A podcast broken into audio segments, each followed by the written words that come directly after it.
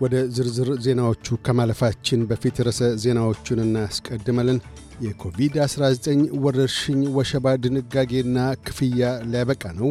ኢትዮጵያና ሶማሊያ የተባበሩት መንግሥታት የጸጥታው ምክር ቤት ሶማሊያ ላይ ተጥሎ ያለው የጦር መሣሪያዎች ማዕቀብ እንዲነሳ ጠየቁ። የሚሉት ግንባር ቀደም ርዕሰ ዜናዎቻችን ናቸው። የአውስትሬልያ ብሔራዊ ካቢኔ በኮቪድ-19 የተጠቁ ሰዎች ወሸባ እንዲገቡ ግድ ይል የነበረው ድንጋጌ እንዲያከትም ከውሳኔ ላይ ደረሰ። ካቢኔው ከውሳኔ ላይ የደረሰው አውስትሬልያ ውስጥ የወረርሽኙ ተላላፊነት ዝቅተኛ ደረጃ ላይ ደርሷል ከሚል እሳቤ ነው። እስካሁን በሥራ ላይ እየዋለ ያለው የኮቪድ-19 ተጠቂዎች የአምስት ቀናት ወሸባ የመግባት ግዴታ ከኦክቶበር 14 ጀምሮ የሚያበቃ ይሆናል። እንደ አረጋውያን መከባከቢያ ስፍራዎች የሚሰሩ ሠራተኞች በቫይረሱ ከተጠቁና ወሸባ መግባት ግድ የሚላቸው ከሆነ የፋይናንስ ድጋፍ የሚደረግላቸው ሲሆን ከዚያ ውጪ ባሉ የኢንዱስትሪ መስኮች ተሰማርተው ላሉቱ ግና የፋይናንስ ድጎማው ወሸባ ከመግባቱ ግዴታ ጋር October 14 የሚያከትም ይሆናል። ውሳኔውን አስመልክቶ ጠቅላይ ሚኒስትር አንቶኒ አልበኒዚ ሁኔታዎች ሲለወጡ ውሳኔዎችም አብረው እንደሚለወጡ አሳስበዋል። ይሁንና የአውስትሬልያ ሕክምና ማኅበር ፕሬዚደንት ፕሮፌሰር ስቲቭ ሮብሰን ወሸባ የመግባት ድንጋጌ እንዲያከትም መወሰን ሌላ ዙር የኮቪድ-19 ወረርሽኝን እንደ መጋበዝ የሚቆጠር ነው ሲሉ ተችተዋል። በሌላም በኩል የበርኔት መካነ ተቋም ተጠሪ ፕሮፌሰር ብሬንደን ክራብ ድንጋጌውን የመፋቁ እርምጃ ኢ አመክናዊና ግንዛቤ የጎደለ ነው በማለት ትችታቸውን ሰንዝረዋል። ኢትዮጵያና ሶማሊያ የተባበሩት መንግሥታት የጸጥታው ምክር ቤት በሶማሊያ ላይ ከ30 ዓመታት በላይ ተጥሎ ያለው የጦር መሣሪያዎች ዕቀባ እንዲነሳ ጠየቁ።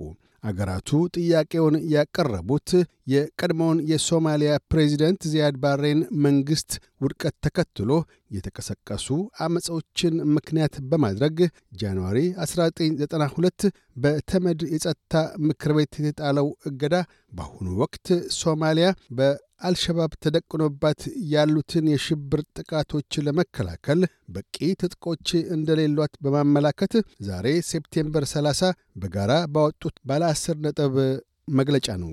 የሶማሊያ ፕሬዚደንት ሐሰን ሼህ መሐመድ ከ September 28 እስከ 29 ያካሄዱትን የሁለት ቀናት የሥራ ጉብኝት አጠናቀዋል።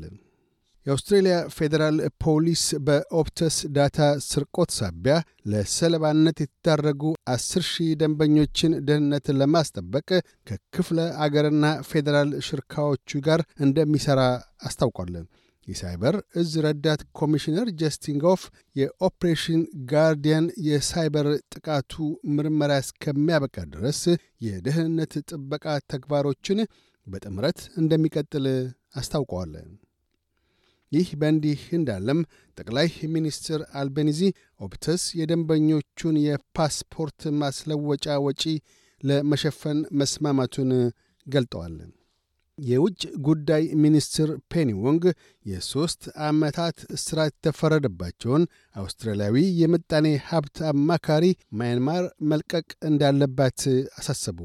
የምጣኔ ሀብት ተጠባቢ ፕሮፌሰር ሾን ተርኔል ማያንማር ውስጥ በብሔራዊ ጸጥታ ጉዳይ እጃቸው አለበት በሚል ለ19 ወራት ታግተው የቆዩ ሲሆን በዚህ ሳምንት ውስጥ የማያንማር ፍርድ ቤት የሦስት ዓመታት እስራት በይኖባቸዋል። ሆኖም የአውስትራሊያ የውጭ ጉዳይ ሚኒስትር ፔኒዮንግ የፍርድ ቤቱን ውሳኔ አውስትራሊያ እንደማትቀበል አስታውቀዋል። የቀድሞው የሌበር ሚኒስትር ስቲቨን ስሚዝ በእንግሊዝ የአውስትራሊያ አምባሳደር ሆነው ተሾሙ። የውጭ ጉዳይ ሚኒስትር ፔኒ ወንግ የአምባሳደር ስየማው የአውስትሬልያንና የእንግሊዝን ግንኙነት ጠቀሜታ የሚያንጸባርቅ እንደሆነ ተናግረዋል። ስቲቨን ስሚዝ በጠቅላይ ሚኒስትር ኬቨን ራድና ጠቅላይ ሚኒስትር ጁሊያ ጊላርድ መንግሥቶች የመከላከያና የውጭ ጉዳይ ሚኒስትር ሆነው አገልግለዋል።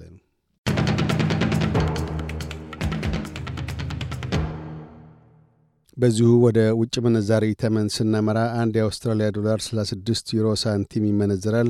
አንድ የአውስትራሊያ ዶላር 64 የአሜሪካ ሳንቲም ይሸርፋል። አንድ የአውስትራሊያ ዶላር 33 ኢትዮጵያ ብር ከ82 ሳንቲም ይዘረዝራል።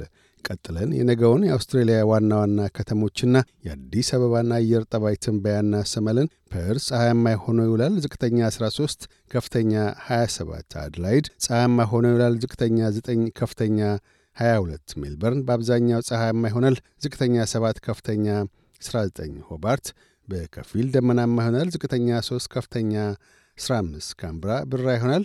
ዝቅተኛ 5፣ ከፍተኛ 15። ሲድኒ ያካፋል። ዝቅተኛ 13 ከፍተኛ 18። ብሬስበን ብራ ይሆናል። ዝቅተኛ 15 ከፍተኛ 23። ዳርዊን ያካፋል። ዝቅተኛ 26 ከፍተኛ 34። አዲስ አበባ ፀሐያማ ይሆናል። ዝቅተኛ 12 ከፍተኛ 21። ዜናውን ከማጠቃላችን በፊት ርዕሰ ዜናዎቹን ደግመን እናሰማለን። የኮቪድ-19 ወረርሽኝ ወሸባ ድንጋጌና ክፍያ ሊያበቃ ነው። ኢትዮጵያና ሶማሊያ የተባበሩት መንግስታት የጸጥታው ምክር ቤት ሶማሊያ ላይ ተጥሎ ያለውን የጦር መሳሪያዎች ማዕቀብ እንዲነሳ ጠየቁ። የሚሉት ግንባር ቀደም ርዕሰ ዜናዎቻችን ነበሩ። እያደመጡ የነበረው የኤስቢኤስ አማርኛ ፕሮግራምን ነበር። የፕሮግራሙን ቀጥታ ስርጭት ሰኞና አርብ ምሽቶች ያድምጡ። እንዲሁም ድረገጻችንን በመጎብኘት on demand እና በኤስቢኤስ mobile app ማድመጥ ይችላሉ። ድረገጻችንን SBS dot com dot au Amharic ን ይጎብኙ።